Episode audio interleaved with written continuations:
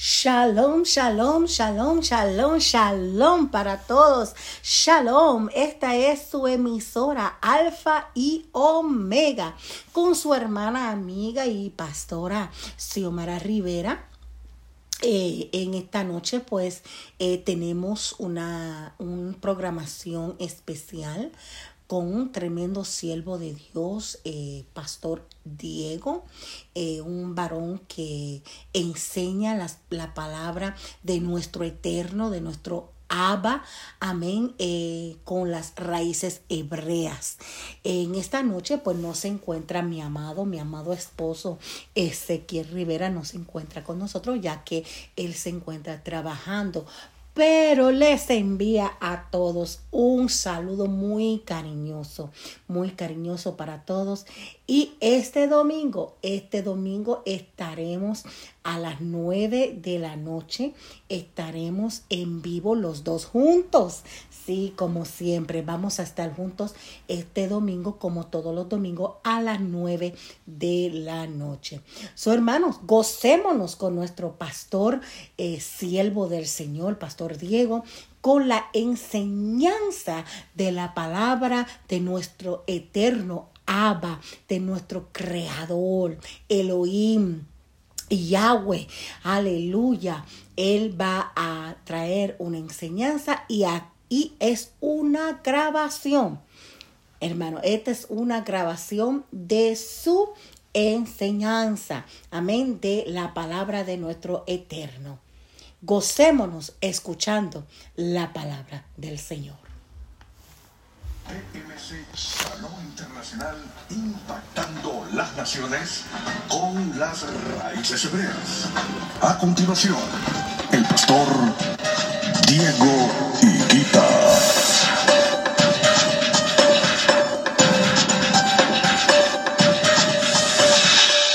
Desde la cultura.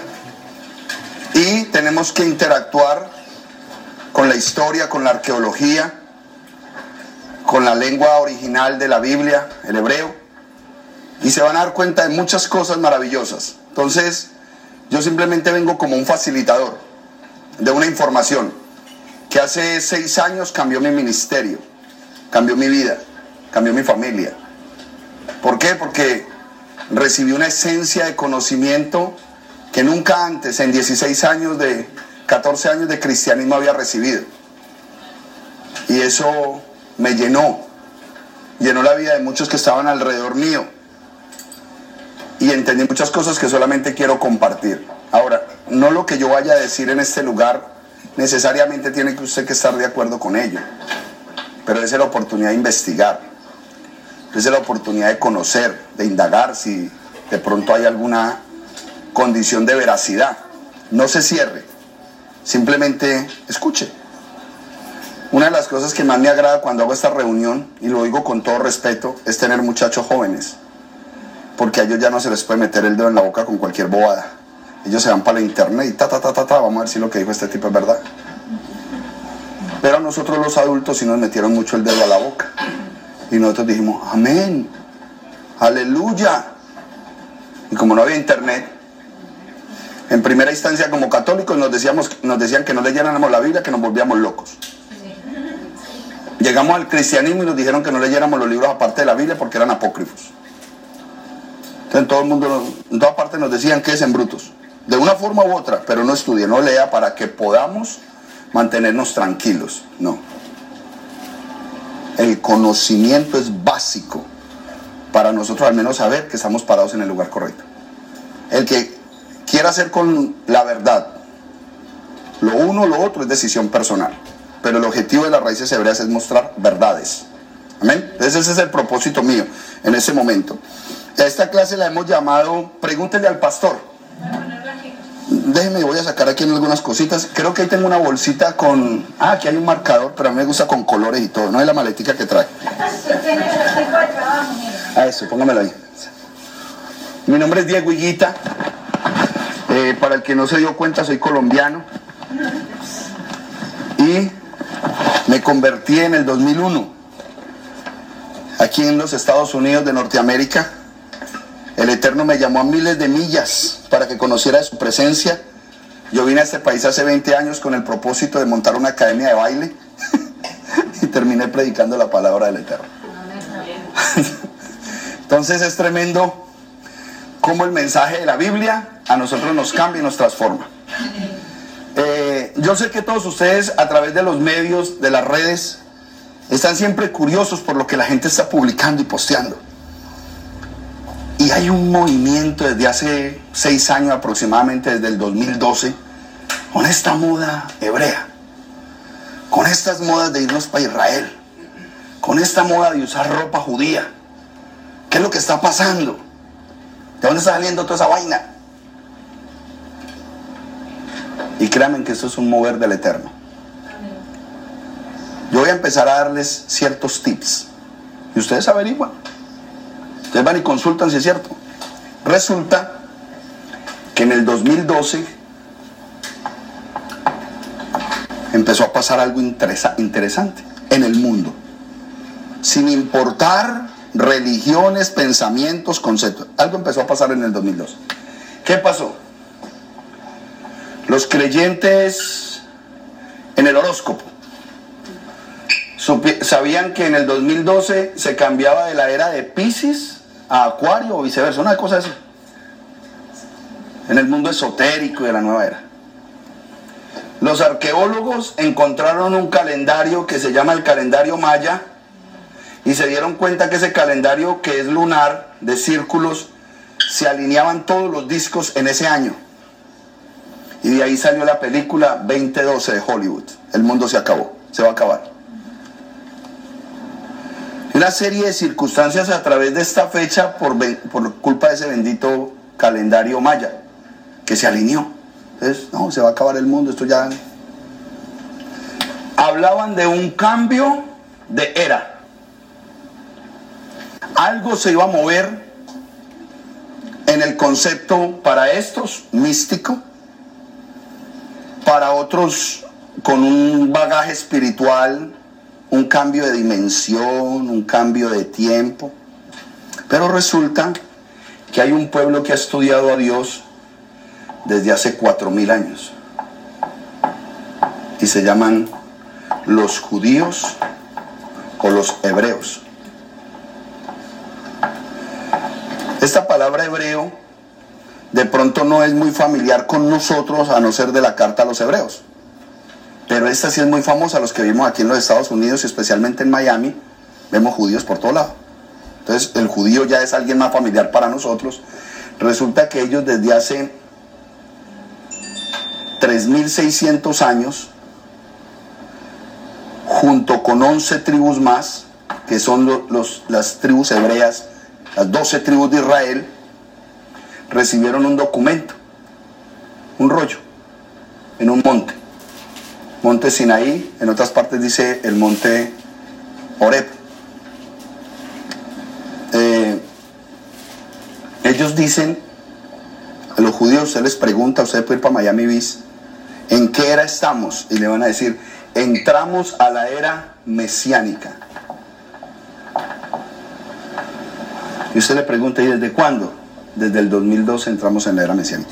Es decir, todas las culturas del mundo coincidían en algo. Hubo un corte en el 2012. Desde esa época empezó a gestarse un mover a la información hebrea, a este conocimiento impresionante. Y eso es lo que ustedes ven ahora atiborrando las redes sociales. Un despertar y un surgir de la cultura que hoy nosotros decimos, ah, eso es judío. Pero detrás de ser judío es hebreo. Levanten la mano los colombianos. Ok. ¿Todos los paisas son colombianos? Sí. No. No. Solo paisas.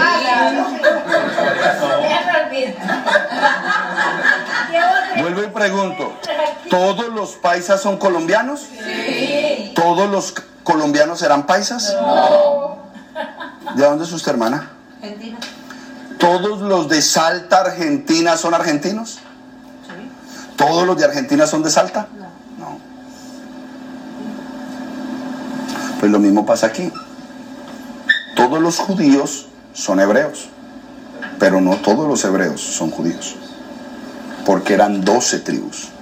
se conocen como las doce tribus de Israel. Pero resulta que Israel es un nombre cambiado. Como se lo cambiaron a Abraham, como se lo cambiaron a Pedro, a él se lo cambiaron. Él era Jacob, Jacob.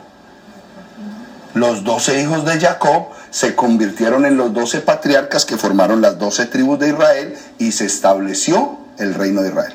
Ahí es donde yo me quiero centrar en la historia. ¿Ok? Pero los quiero llevar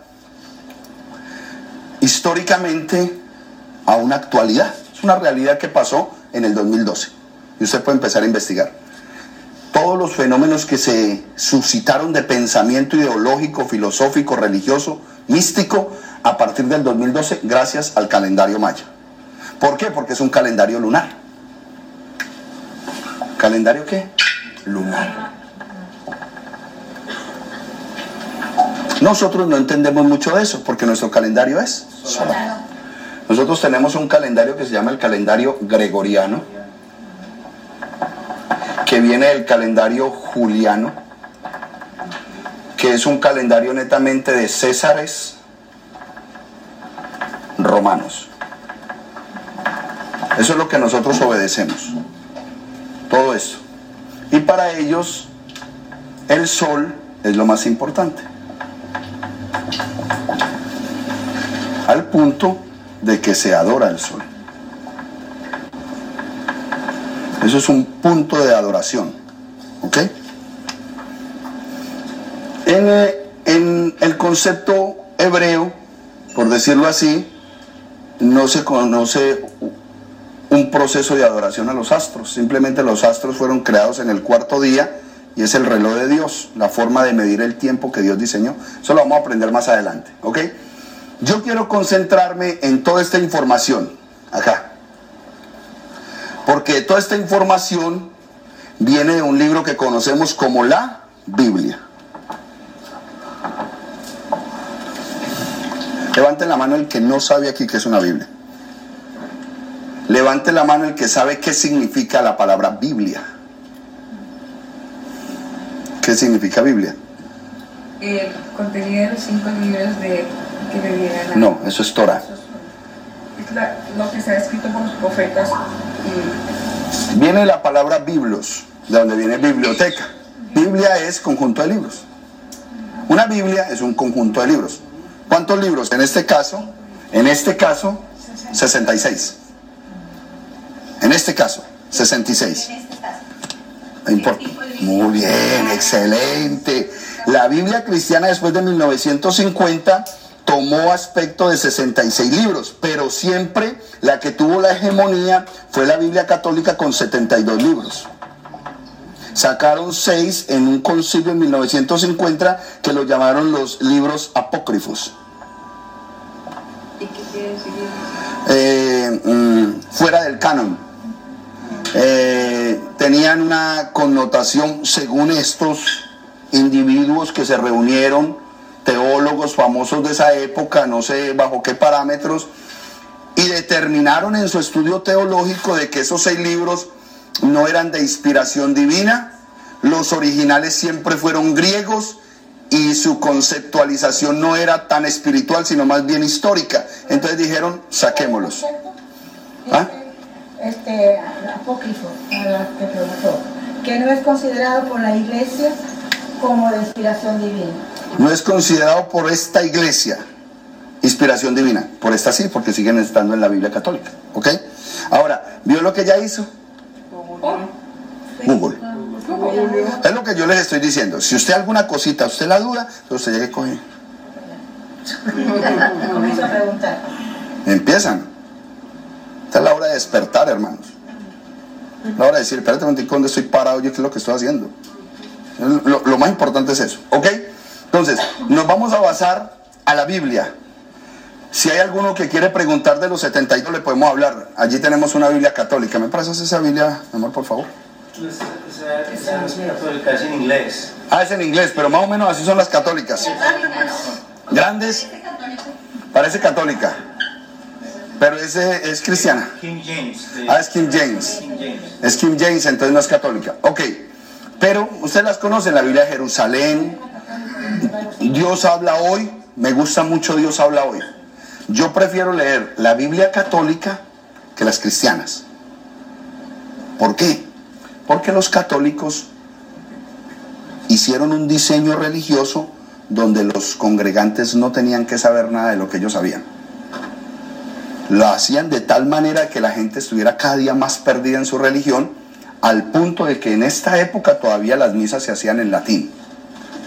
La gente llegaba a la iglesia católica, el cura se paraba de espaldas, Requiem eterna dona y dome, luz perpetua lucia dei, requiem cantim paz.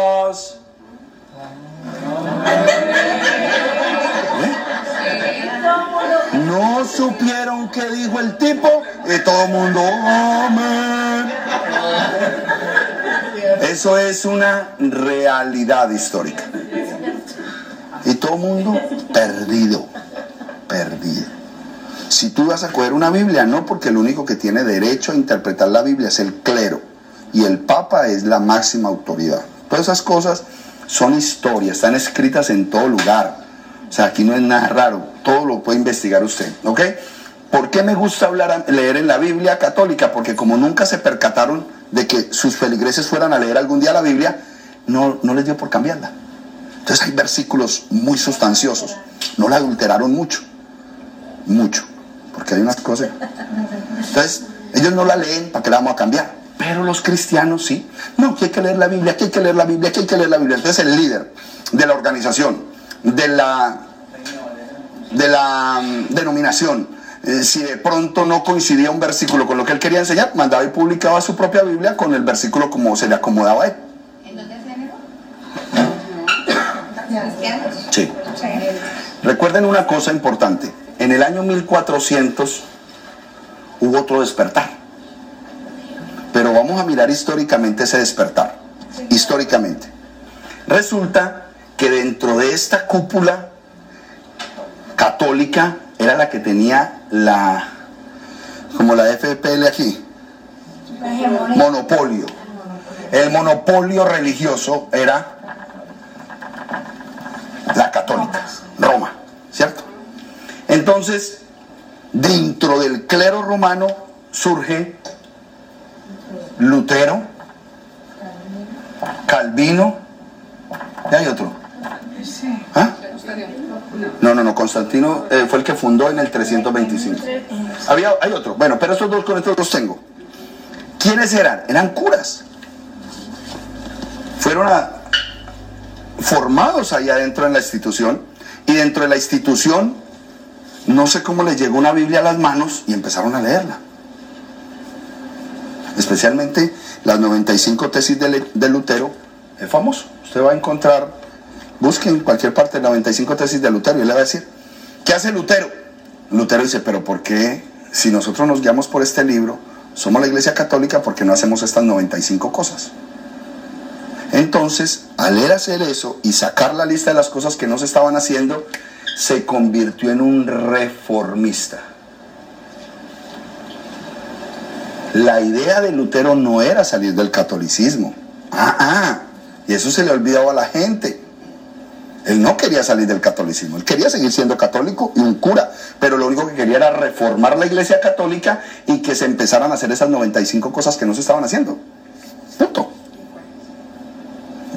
busque las 90 y se las estudie viene y nos cuentan una clase. 95 tesis de Lutero. Se la- las estudia, las busque. Un día esto le damos la oportunidad que nos las cuente, porque yo no he estudiado todo eso porque yo me concentro en lo que realmente tiene valor. Eso es trata sobre la venta de indulgencias. venta de indulgencias, los conceptos de salvación en el Mesías Jesucristo, el que los curas se podían casar, o sea que era normal que un hombre tuviera familia, todas esas cosas. Bueno, entonces él que fue un reformista, pero hoy lo conocemos como un protestante. No, él no fue protestante. Perdón, perdón. Eso, de aquí surgi- surgió todo lo que llaman hoy protestante, reformista. A ver, yo le hago una pregunta. Si yo siembro una semillita de tomate, ¿qué me va a dar? Si yo siembro una semillita de limones, ¿qué me va a dar? Si esta semillita es reformista, lo que salga ahí para abajo, ¿qué es? No es protestante, mijo. Nos la metieron en la historia. Nos dijeron, no, él protestó. No, no, él quiso reformar.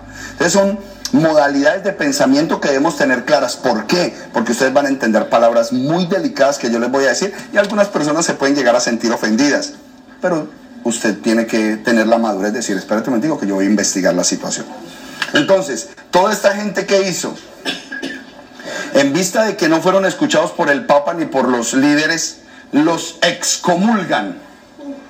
La excomunión. Para afuera. Entonces ellos empiezan a hacer su propia idea de iglesia. Y ahí toman el nombre de protestantes, pero toman un nombre sobre una realidad. Y la realidad era que eran reformistas, no eran protestantes. Por lo tanto, lo que les estoy diciendo es que todas las iglesias que se derivaron de los movimientos de acá, que hoy conocemos como iglesias protestantes, realmente son iglesias reformadas de la católica. O sea que su esencia es católica. Y ahorita yo les voy a demostrar por qué es católica. Hay muchas cosas que nos vamos a entender y decir, uh, sí, tiene sentido. Oh, yo no lo había visto así. Porque cuando viene la historia a nuestra mente, entonces nosotros podemos ajustar. Ah, claro. Ah, ahora entiendo. Y ese es el propósito de esto. Entonces, basado en estos principios y entendimiento histórico, siempre voy a utilizar en estas clases que vamos a dar un criterio. Siempre nos vamos a mover en criterios, pero nos vamos a mover en criterios que eh, de pensamiento catedrático. Esto no va a ser una reunión espiritual. Ay, hermana, aleluya, aleluya. No, no, no. Venimos a estudiar el documento como se estudia cualquier libro. Sin sentimentalismos. Es que yo soy. Ay, es que yo quiero tanto a mi pastorcito. No, no. Esta clase no es para eso. Esta clase es para que busquemos la verdad del libro. ¿Quién lo escribió? ¿Cuándo? ¿Por qué? ¿Qué se estaba generando en el tiempo? ¿Cuáles fueron las implicaciones del escritor y las emociones que estaba viviendo? ¿Por qué dijo esto? Y usted va a ver cómo su mente empieza a ser así. A tener una vista panorámica de la verdad bíblica que te dices, wow. ¿Y qué va a traer eso al final? Se te van a parar los pelos porque te vas a decir, wow, Dios es poderoso. Eso sí te va a pasar, pero de manera que catedrática. Secretaria, por favor, ábrame ahí. Es la secretaria. Vamos a borrar. Perfecto. Sáquenme los. Ok, ya entendimos lo del 2012. Azulito, me gusta el azul. Empecemos con el azulito. Entonces, cuando estudiamos la Biblia tenemos que tener en cuenta el panorama histórico. Panorama histórico. Panorama lingüístico. Un panorama cultural. Panorama arqueológico. Y del cultural aparece alguien- algo importante que se llama el modismo. ¿Qué es el modismo? La forma de hablar. ¿Para dónde va Vicente? Un modismo. Un modismo. ¿Para dónde va Vicente? Dime esa primera frase en inglés, duro. Dígale usted a un gringo eso y no le va a contestar lo que están. ¿Por qué? Porque ese modismo es colombiano o más bien latino. ¿Para dónde va Vicente? ¿Para dónde va la gente? Eso. Entonces, ¿qué es lo que pasa? La Biblia fue escrita con muchos modismos que se conocen como hebraísmos. Hebraísmos. Que cuando usted quiere presentar un hebraísmo de esos, con un plano histórico que usted jamás pensó que existía, con una lengua que usted jamás conoció, culturalmente ajeno a, a lo que ellos vivían, y va a querer usted interpretar o traducir una cosa de esas. Se pierde la esencia. No sabe a, a lo correcto. No sabe. Eso pasa como cuando uno quiere traducir una película inglesa a español nada más. El ejemplo con mis hijos. No, no la pongan en español. No, eso es un lío. ¿Quieres poner las letras? Porque se Es más, si es de acción, sí te lo permiten poner en español. Pero si es de humor, no, se perdió la película porque es que el humor americano se escucha bien es en inglés. Excelente ejemplo. Pues esto tiene toda su riqueza, es en hebreo. Porque esto se escribió fue en hebreo. Muchos se harán la pregunta, bueno, ¿por qué si yo amo tanto a Dios y he sido fiel y he buscado y he querido, no ha llegado mi bendición? Porque no conoces la esencia, de qué manera es. Todos los problemas que nosotros tenemos hoy religiosos y espirituales son problemas conceptuales. Es decir, fulanos le dicen a este concepto así, o lo dan a entender así. Mira el problema tan grande conceptual. Otro color, verde. Problemas con... Ay, no, este verde no. Me lo, me lo botas, por favor, que de una vez... Eso. Ah. Problemas conceptuales. Ok. Y aquí voy a utilizar la mente de los jóvenes. ¿Qué es un problema conceptual? Problema de concepto. ¿Ok? ¿Cuál es su nombre, caballero? Santiago. Santiago.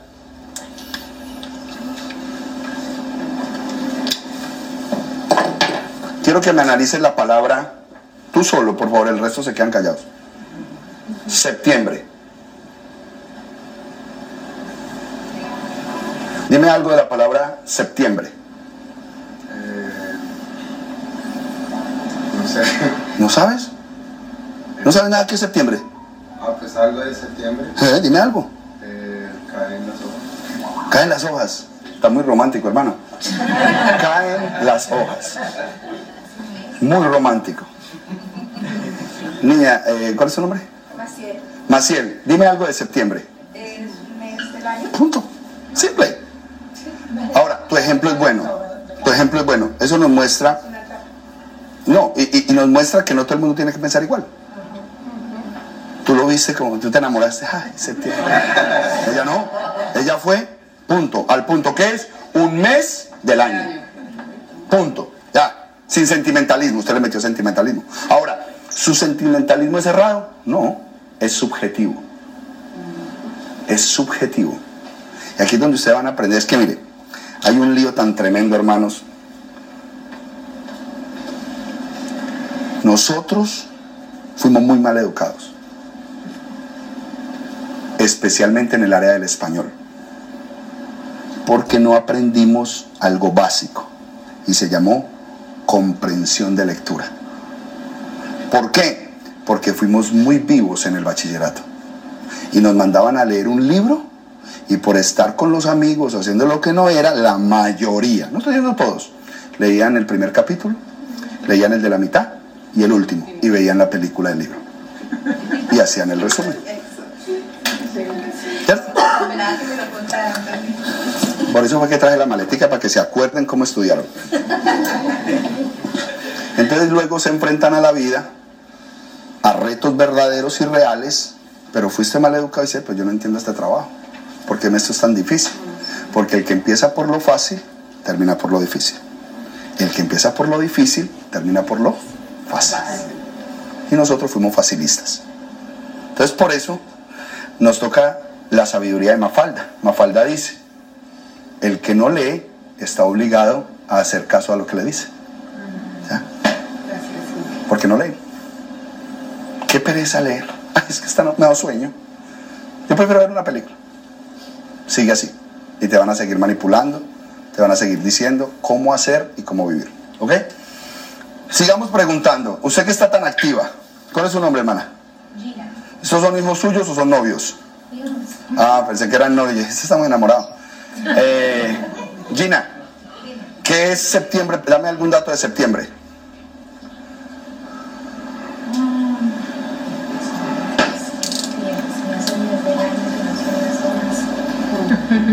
Es el número 09. ¿Cómo?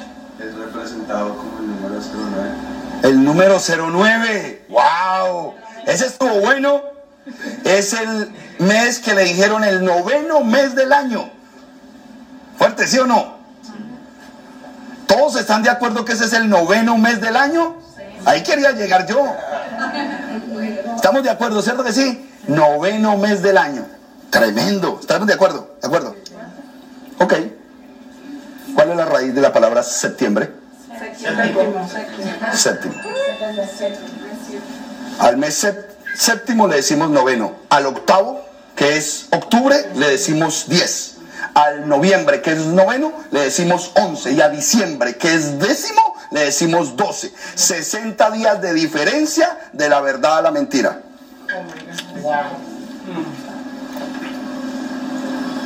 Pero el concepto septiembre como se volvió cultural, entonces es una verdad cultural, pero realmente es una mentira. Porque septiembre no es nove- nueve, es séptimo. ¿Has hecho un inventario cuántas pe- palabras y conceptos tienes así en tu mente en el área espiritual que tú crees que es la verdad y estás 60 días de distancia de la verdad? ¿Y quieres que la bendición se dé? ¿Y quieres que la gloria de Dios se manifieste? Desfasados. Y nadie está poniendo en juego el amor que le tenemos a Dios, porque le amamos. Pero si le amamos en estos términos, Él va a decir, eso no, así no es.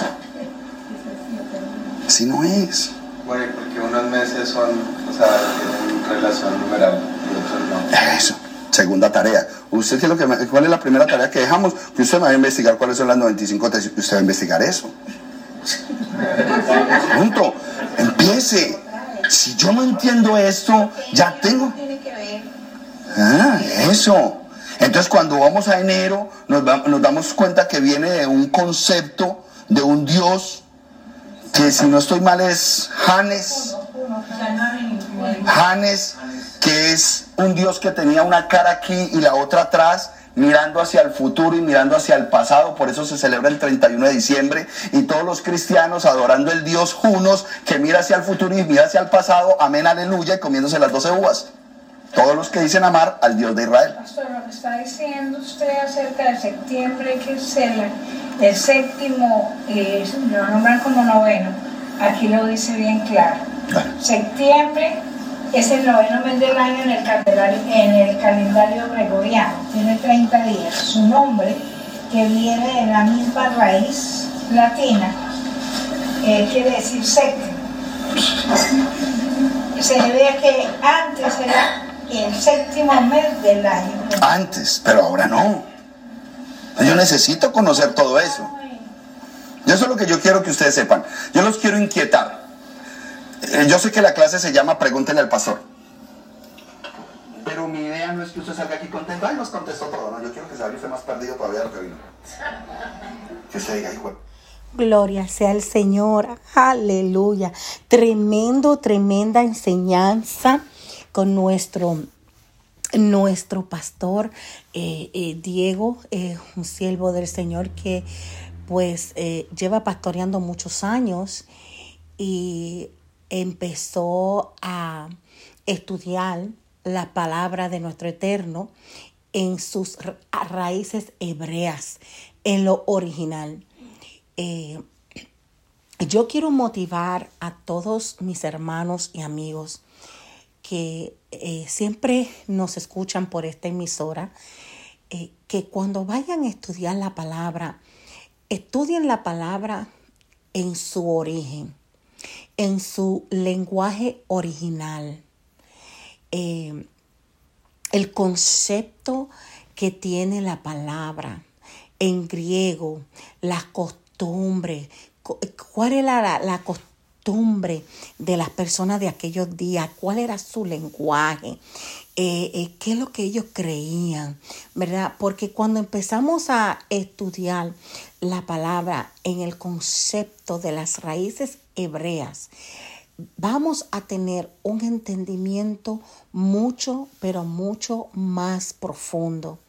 Ya no vamos a, a entender la palabra como la hemos entendido todos estos tiempos, todos estos años, sino que la vamos a entender con más profundidad. Y muchas, muchas, muchas, muchas de las cosas que hemos aprendido que hemos aprendido desde nuestro niñez, nos daremos cuenta de que no es como hemos aprendido, sino que vamos a descubrir la verdad. Dice la palabra del Señor claramente que conoceréis la verdad y la verdad te hará libre. Mis hermanos, esta ha llegado el momento de determinación en este programa, pero estaremos de nuevo el domingo. El domingo estaremos de nuevo a las 9 de la noche juntamente con mi amado esposo Ezequiel Rivera, levita y pastor.